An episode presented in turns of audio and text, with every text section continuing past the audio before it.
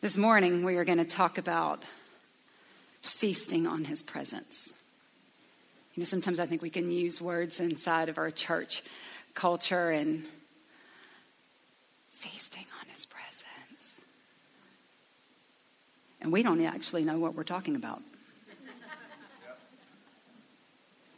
You know? So I believe that this morning he wants to give us some handles. For some of you, these handles will be brand new. It'll be your first pass through seeing any of this. And others, you'll be like, mm, mm, mm, it's been years, but whoo, that marked me.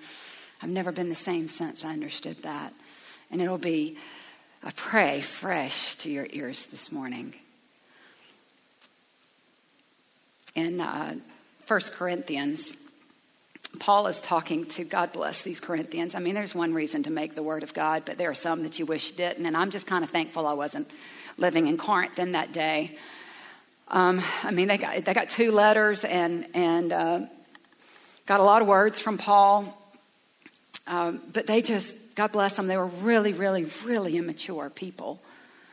Um, I mean, many of them were 60 years old, 70, but in their hearts and in their understanding of God and how to practice it out. They were very, very immature.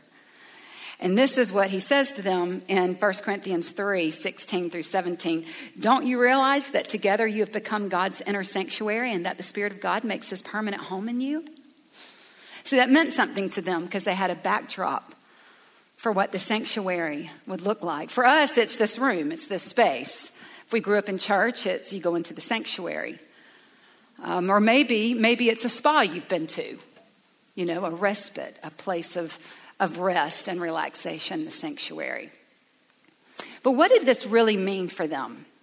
So, to know that, we actually have to go back and, and revisit the Old Testament. What did that look like in the Old Covenant prior to Jesus? So, let's take a moment and let's just let's take uh, some visual there was a, a tabernacle of Moses that God gave to Moses to build. It was portable.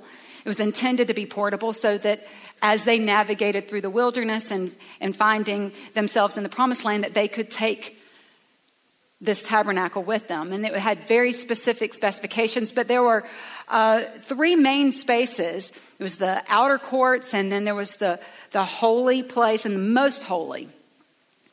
And only priests could go into that holy place, that tent.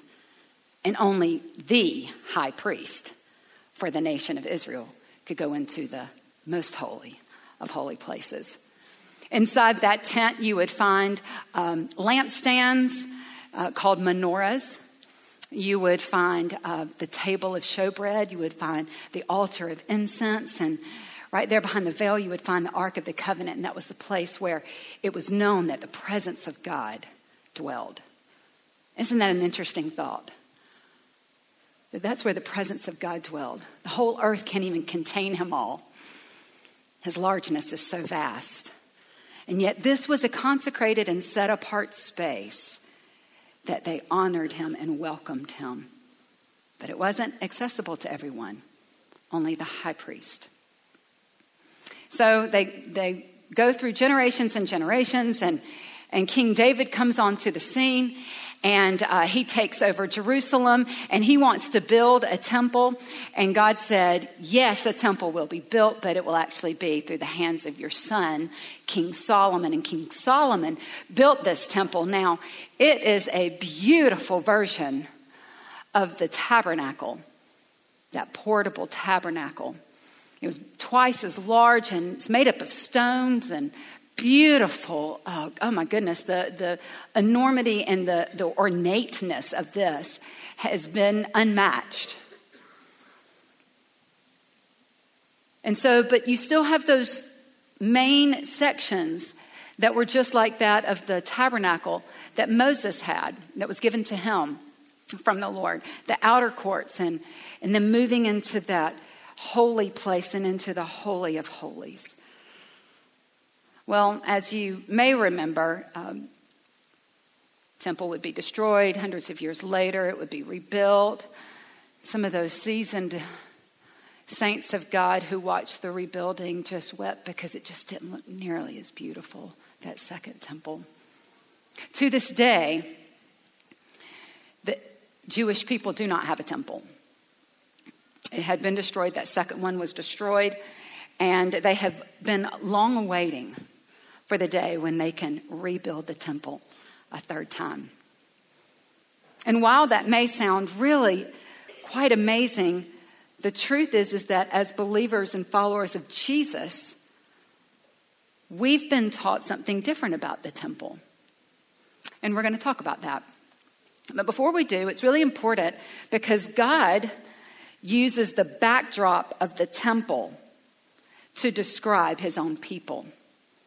And the only way that we can really value what God values and understand some of the nuances of what he's saying is if we go back and really revisit, well, then what was in the temple? Something that was in the temple that has really stood out to me over the last week and a half. I just kept hearing showbread, showbread, showbread, showbread, showbread. I was like, Lord, I know just enough to be dangerous. Have you ever been there before? You navigate a conversation, you're like, mm. And you're like, I gave you all the facts I had and they were all true. I'm quite certain they're not complete. What this morning is meant to do is to whet your appetite because the meat that is available to us in understanding, it would take you a long time to feast on that understanding.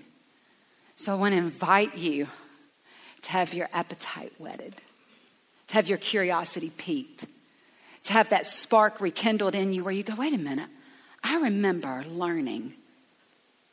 For some of you who have been to Israel, you've seen it come alive for you. And even then, as I've been someone who was there a year ago, almost to this date, a year ago, things are today coming alive to me that even didn't when my feet were on the soil. That's the power of the active Word of God. That's the power of His presence.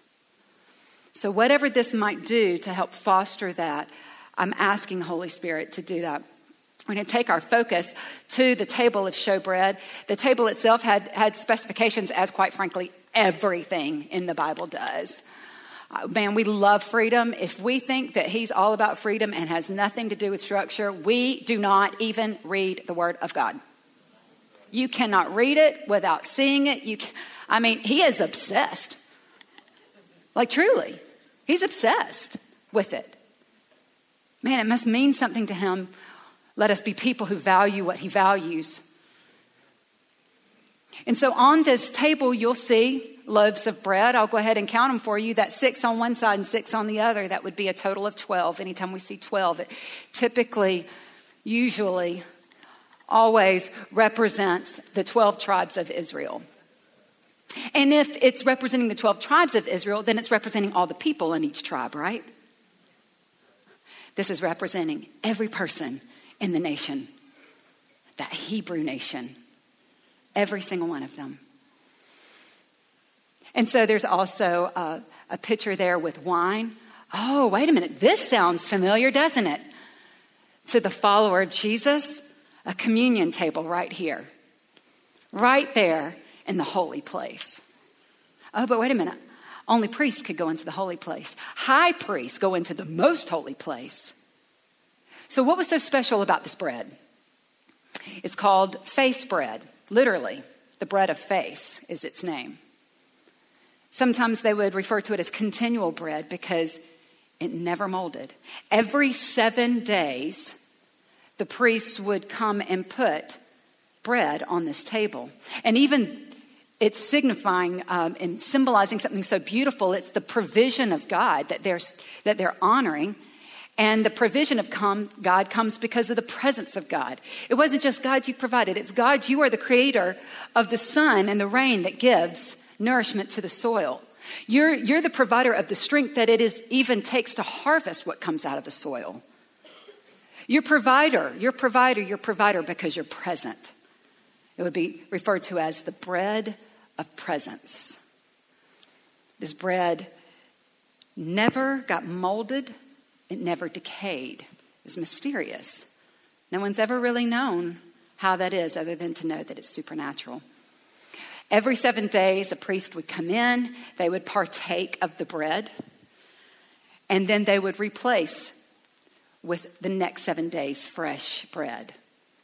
And even when they did it, they didn't go, oh, let's be efficient, because I love efficiency. They would not do that because uh, they wouldn't take all the bread at one time, leave the table empty, and at some point put bread back. No. They took a stack off, always leaving bread on the table, signifying the constant provision of God and the constant presence of God. The people were never without this fresh bread. Again, only partaken by a priest on behalf of the people. Right there, amidst the environment of altar of incense where the prayers rise up to God as a beautiful fragrance. And of course, it was the high priest who would make his progression through the outer courts, the world around him, and, and, and, and narrowing in into the holy place and passing through the veil to take that blood sacrifice to sprinkle it on the Ark of the Covenant on behalf of all the people. So if you've been in Christ for any period of time or been around this kind of teaching, you've already got things going off in your head. Ooh, that sounds familiar. That sounds familiar. That sounds familiar. So I want us to keep reading and keep listening because uh, we are in a new covenant. And so, what does this mean when Paul was saying, Don't you know? Don't you, don't you realize? You're the sanctuary that houses the presence of God. I just want your presence. We can sometimes compartmentalize, can't we? And assume it's somewhere out there. And if we sing loud enough or if we're desperate enough, He will come. But that is not the truth for you who have said yes to Jesus. For you who have said yes to Jesus, you are what's called a living stone. Wait, what? A, a living stone. And so Jesus now comes onto the scene and he knows a lot of things that people don't know and he drops things in all the time where it makes everybody do the wait what huh can you imagine the curiosity that he's constantly piquing in people to want to know and discover more this is what he said god bless people. I mean i can say that because i am one. Um, he had just fed the 5000 do, do y'all remember what he fed them with? What did he feed them with? Bread and fish, five loaves, two fishes. I remember that because of a preschool song, otherwise, I'd always get them mixed up. So, five loaves, two fishes, 5,000, more than that, but 5,000 men that were counted. And then when he fed them all, after he prayed and, and, and he broke everything up, and it just kept multiplying, just kept multiplying. It kept nourishing every single person that ate it to the point where there was 12 baskets completely full left over. There's always enough for every tribe and every person in every tribe. Always enough. Well, he leaves that place because he, I guess, in just in his knower, he knew that they're going to try to make me king. That's not the purpose their version of king is not the purpose for which I've come. I'm going to leave. I'm going to go up into the mountaintop. I'm going to, I'm going to get away. That night, uh, he even walked on water in front of his disciples. And now we're at the next day. And this is what he says about himself regarding bread. Let's pick it up in John 6, verse 26. Oh, you know, there was a time that these were just cute at home and a little helpful. And now I've gotten to where I just, I don't know if I've used them so much that now my eyes need them or if my eyes really need them, and so I'm going to need to take communion so I can get healed. Let's keep going. Can I get an amen? amen? Jesus replied, because they came to him, they were looking for him. they found him. They said, Teacher, how did you get here? And he said, Let me make this very clear. You came looking for me because I fed you by a miracle, not because you believe in me. Why would you strive for food that is perishable and not be passionate to seek the food of eternal life, which never spoils? Doesn't that sound familiar? Showbread? The bread of presence? I, the Son of Man, am ready to give you what matters most, for God the Father has destined me for this purpose. They replied, So what should we do if we want to do God's work? And Jesus answered, The work you can do for God starts with believing in the one He has sent. He may not be as sarcastic as I am when I'm reading this, so I just want to give that. I just want to put that on the table, on any one of these tables. Sorry, Lord. Jesus answered, The work you can do for God starts with believing in the one He has sent, with a big smile on his face. And they replied, and this is the part that I'm like, gosh, I'd, I'd slap you, but you I'd, I'd be slapping myself. Sorry, Chris. Show us a miracle so we can see it, and then we'll believe in you. Because the one from 18 hours ago just doesn't seem to be cutting it.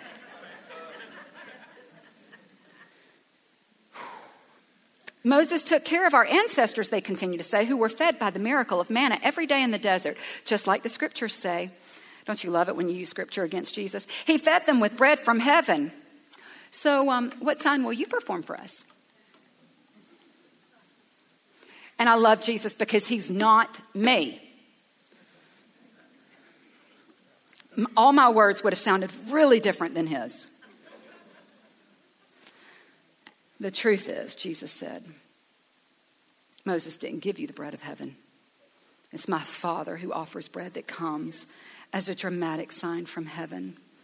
The bread of God is the one, okay, who's the, who's the bread?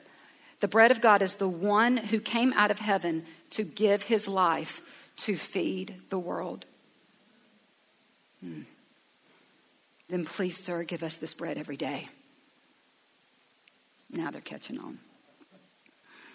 Jesus said to them, I am the bread of life. Come every day to me, and you will never be hungry. Believe in me, and you will never be thirsty. Think about that communion table, that table of showbread with bread prepared fresh that never spoiled, it never molded, it never staled. And sitting in between it was the wine. Believe in me, and you'll never be hungry and you'll never be thirsty. Come to me every day. We continue to pick it up in verse 47.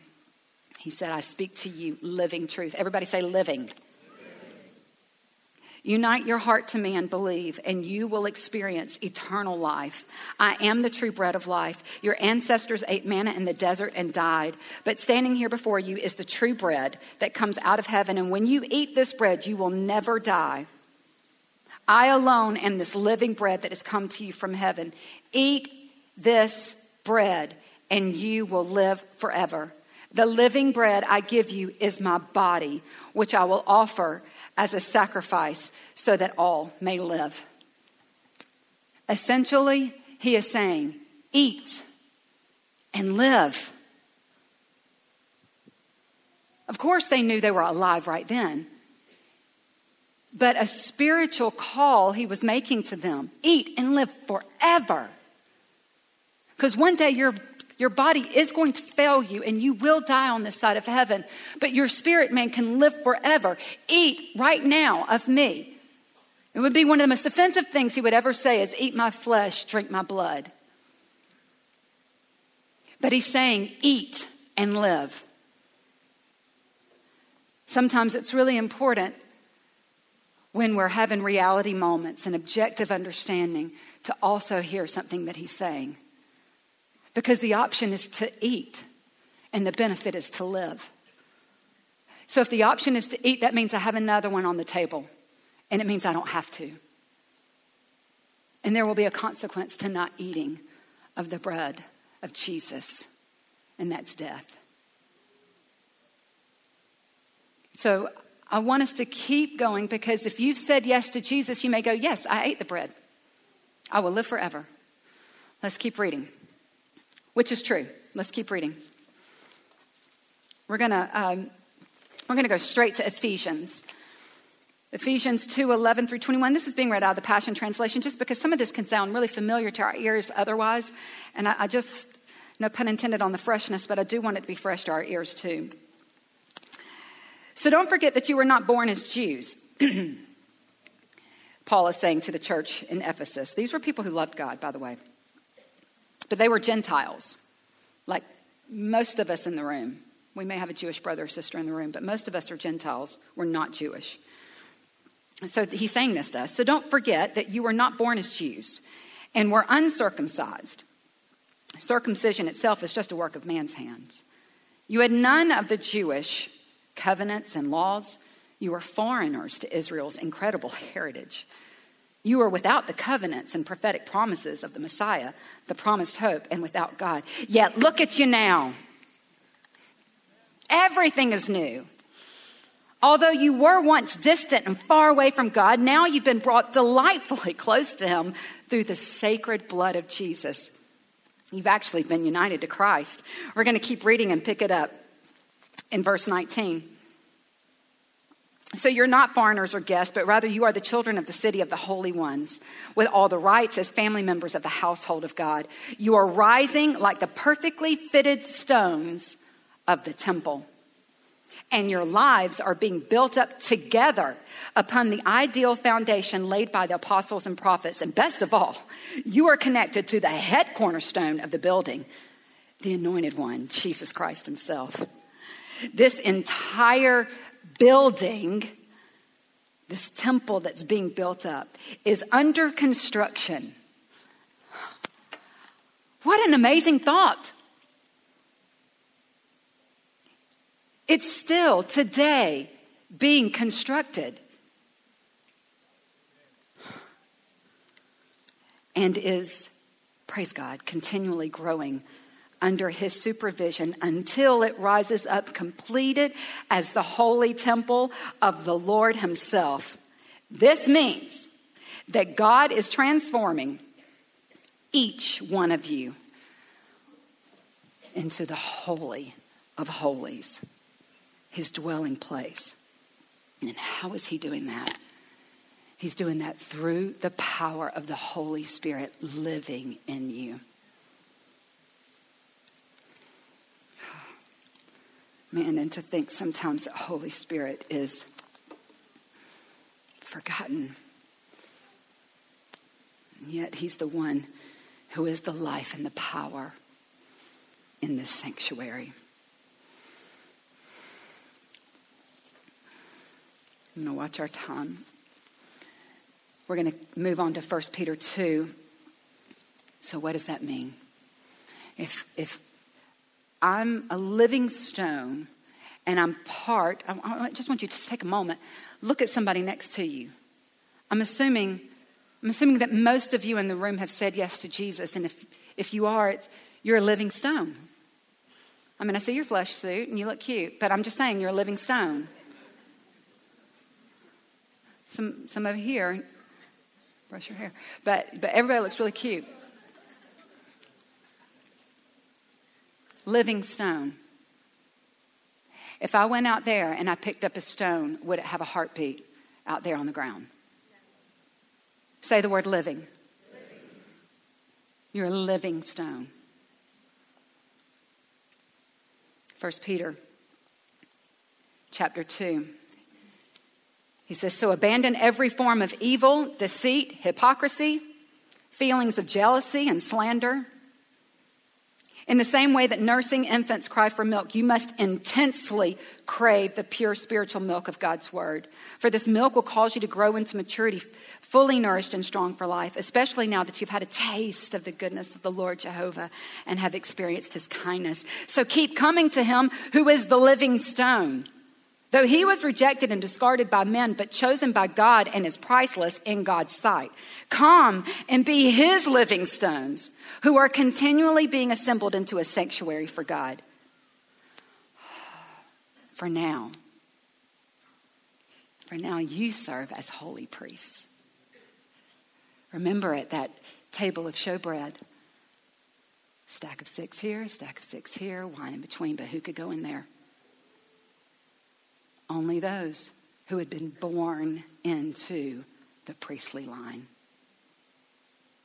As a living stone, he's now calling you a holy priest.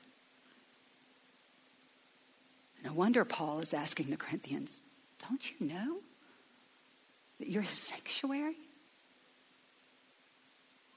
That you house the presence of God, the Spirit of the living God? Come and be as living stones who are continually being assembled into a sanctuary for God. For now you serve as holy priests, offering up spiritual sacrifices that he readily accepts through Jesus Christ. Verse 9 You are God's chosen treasure, priests who are kings, a spiritual nation. There's no Jew and there's no non Jew. We, have been, un, those who have said yes to Jesus, regardless of their background, came unified in him. We're, we're a, a, spiritual nation set apart as God's devoted ones. He called you out of darkness to experience His marvelous light, and now He claims you as His very own. And He did this so that you would broadcast His glorious wonders throughout the world. Let, let's just also remind ourselves they didn't know the world like we do. They didn't, they didn't know what existed and what was possible in the world like we do in 2020. This should really mean something to us. For at one time you were not God's people, but now you are. At one time you knew nothing of God's mercy because you hadn't received it yet, but now you are drenched with it. You know, we don't have to offer sacrifice for our sin anymore, but let's not deceive ourselves. We are living sacrifices. A pure living sacrifice and you know what really stinks about that? Is that I'm still human. You know what's really wonderful about that? The whole book of Hebrews tells me who Jesus is as the high priest. Jesus, as the high priest, did not go into an actual temple. See, that's just a that was just an earthly expression of what was existing in a heavenly realm. He went into the Holy of Holies in the presence of God and put his own blood on the mercy seat for you and for me. So he is our high priest, but he's not someone who doesn't understand what it's like to be us. Hebrews 4 tells us that he sympathizes with us, he understands our frailty. He understands every time we come to a communion table, we're not necessarily coming out of our own accord and our lack of sin. He's saying it's already paid for. It's already paid for. But any message that will ever tell you, so now you're good. Self denial will be something that you do every moment of every day. It is called the way of the disciple.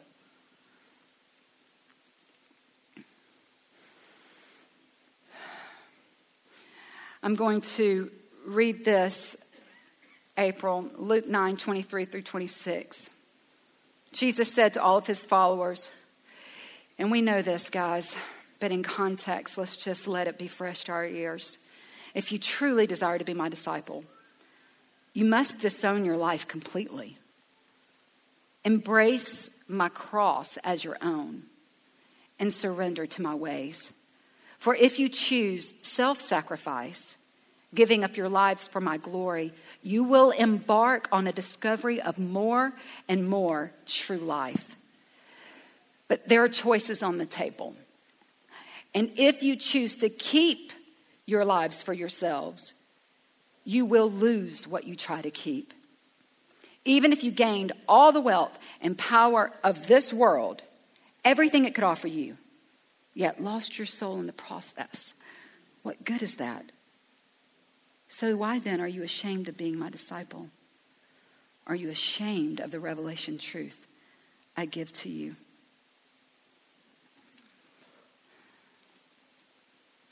Living off of Jesus and feasting on his presence means that He's my only option, and I no longer am the option to feast on. It means my agenda is no longer the thing that drives me. It means my opinions are not the only thing that drives me. It means my desire for promotion can't drive me. Or else we will be people who are false worshipers and say we only want his presence, and it's nothing but lip service.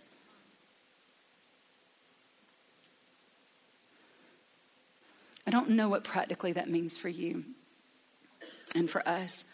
In my great desire to be practical, I've really have seen him concealed that. And I think because it actually has to be personal. Jesus is the Word of God. We cannot feast on His presence without feasting, taking in, consuming the Word of God.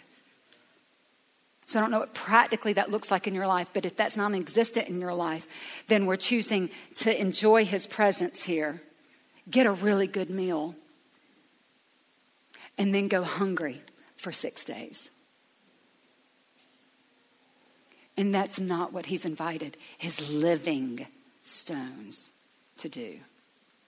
Living means that you're not in a coma. Okay, when He's talking about living, He's talking about abundance.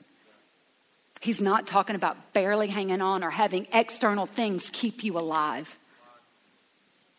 He's talking about what is going on in the inside of you. You want to know why these moments are powerful and like it's boom, combustible?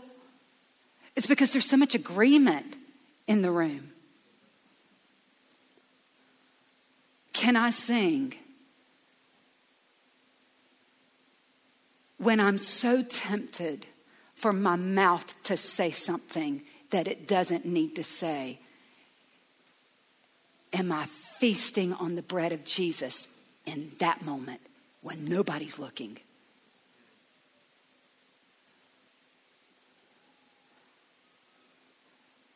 It's easy to worship in here. I talked to a girl who doesn't know Jesus two years ago. I said, Why do you keep coming? She goes, I just feel peace when I'm here. I said, Don't you want that every day?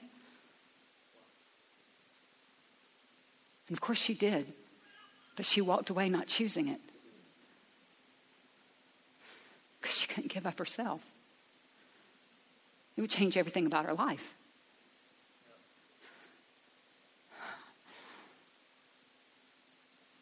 That's the promise. That's the hope.